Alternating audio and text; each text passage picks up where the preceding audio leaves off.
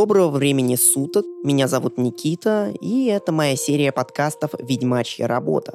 В этом выпуске мы окончательно разберемся с четвертой главой, а я напоминаю, что в игре их всего пять, так что рекомендую ознакомиться с предыдущими эпизодами, дабы быть в курсе событий. Всем приятного прослушивания. Глава 20. Снежный ком.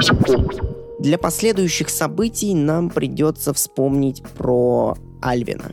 Если вы оставили его с Шани в предыдущей главе, то в этой его можно будет найти на берегу речки, локация деревня, развлекающимся с утопцами. Мальчик нашел там раненую собаку и попытался ее вылечить. Вы же помните, что Шани целительница.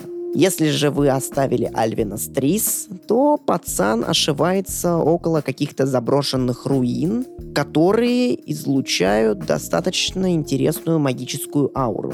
Интересно, что Бой будет базарить с призраком, который не пожелает отдавать Геральту ребенка, так как ему скучно. Много лет он ни с кем не общался, а тут появилась живая душа, с которой можно поговорить. Призрака можно убить, что мне не нравится, а можно отыграть у него Альвина в кости, что мне тоже не очень нравится. Мне бы хотелось иметь какой-нибудь более мирный вариант разрешения данного вопроса, но тем не менее. Если вы проигрываете в кости, то привидение все равно на вас обозлится и, собственно, земля ему пухом.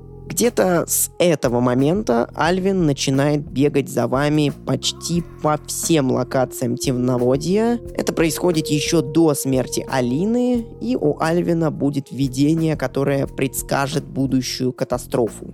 Кстати говоря, интересный факт. Встреча с Альвином триггерит у Геральта определенные воспоминания. Он говорит что-то типа «Мы не можем быть с ним семьей, но я при этом скучаю по нему, по ней, она в данном случае это либо Трис, либо Шани, в зависимости от женщины, которую вы выбрали. И прикол в том, что это все неправда.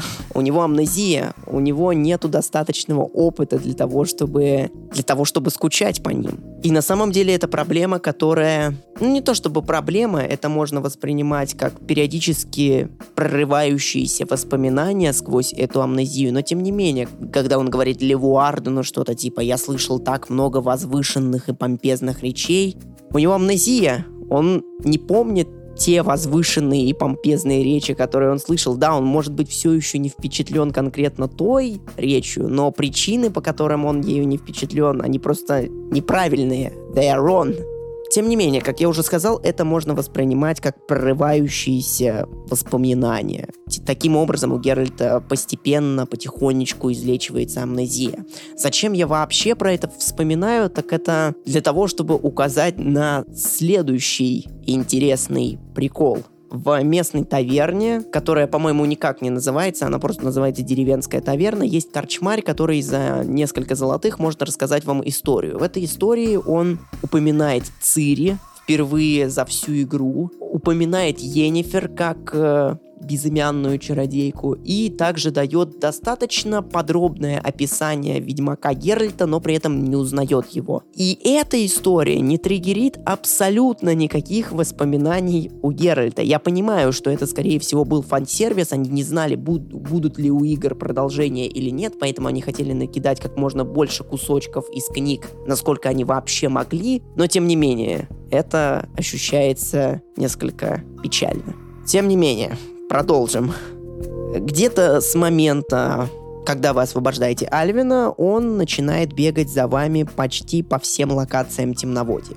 Это происходит еще до смерти Алины, и у Альвина будет видение, которое предскажет будущую катастрофу. Не до конца понятно, что говорит с Геральтом через эти видения. Мне почему-то кажется, что это король дикой охоты. Кто бы это ни был на самом деле, оно использует к Геральту эльфийское ругательство «двон», что на их языке обозначает пренебрежительное отношение к человеку. Типа это человек, но пренебрежительное слово, которое его обозначает. Типа как у японцев гайджин а, иностранишка.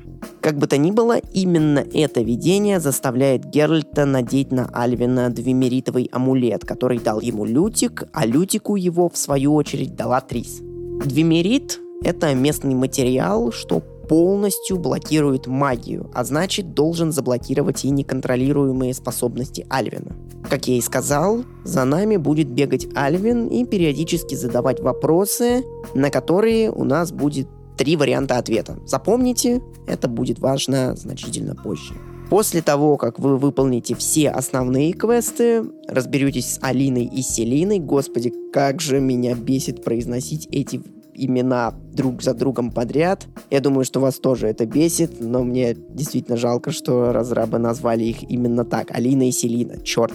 После того, как вы убьете Дагона, решите судьбу Беренгара, произойдет следующая мелочь та самая банда эльфов, что тихо, мирно ютилась в пещере на берегу озера, захватила в заложники всю деревню. А произошло это потому, что за ними приплыли рыцари Ордена. Их предводительница Белая Райла – персонаж из книжек, но о ней, как и о предводительнице эльфов Торувьель потом. Скажу только лишь, что Райла позволит Геральту отправиться на переговоры с эльфами. Ушастые оказались достаточно гордыми, чтобы не принимать еду и помощь от жителей деревни, но при этом недостаточно гордые, чтобы, например, не пообещать Геральту порезать и женщин, и детей, и стариков при одном только появлении рыцарей Ордена на горизонте. Если в предыдущей главе в э, квесте с ограблением вы выбрали опцию «Помочь эльфам», то здесь Турувьель может предложить Геральту совместно отразить атаку Ордена, ведь у них появилось достаточное вооружение, силы и средства, купленные на деньги с того самого ограбления. Если же вы помогли Зигфриду, то Белая Райла предложит вам порезать всех эльфов и отправиться в Зиму, прямиком в пятую главу. Обычно после этого следует аутро, но в обоих вариантах вы можете выбрать нейтралитет, что повлечет за собой еще большую кровавую баню, так как вам придется вырезать обе стороны конфликта под корень, однако Турувьель и Белая Райла останутся живы. Пока что. Кстати, про кровавую баню. Так или иначе, но обе стороны начнут резать друг друга, независимо от вашего выбора. Но перед этим Альвин успеет задать Геральту один последний вопрос. Вы на него отвечаете, после чего от страха быть убитым Альвин телепортируется пойми куда, несмотря на амулет, что должен был его сдерживать. Больше этого персонажа мы не увидим, возможно у разрабов были на него большие планы, какая жалость. Так или иначе, после всей бойни вы на лодке под завывание с той самой собаки, которую нашел Альвин, отправляетесь в горящую зиму, пятую главу. И это одна из самых, наверное, даже самая сложная глава в этой игре. Про нее невероятно сложно писать, поэтому пожелайте мне удачи. Но узнаете вы о том, что же происходило в пятой главе только через неделю. Все ваши решения, которые вы копили предыдущие четыре главы, в этой выльются на вас как снежный ком. Какая прекрасная метафора, учитывая, что финальная локация в игре это как раз заснеженные бурьяны. А тем не менее, подписывайтесь на нас в Телеграме, подписывайтесь на нас в Звукооблаке, подписывайтесь на нас в Ютубе, ставьте лайки, распространяйте наш контент. Покеда.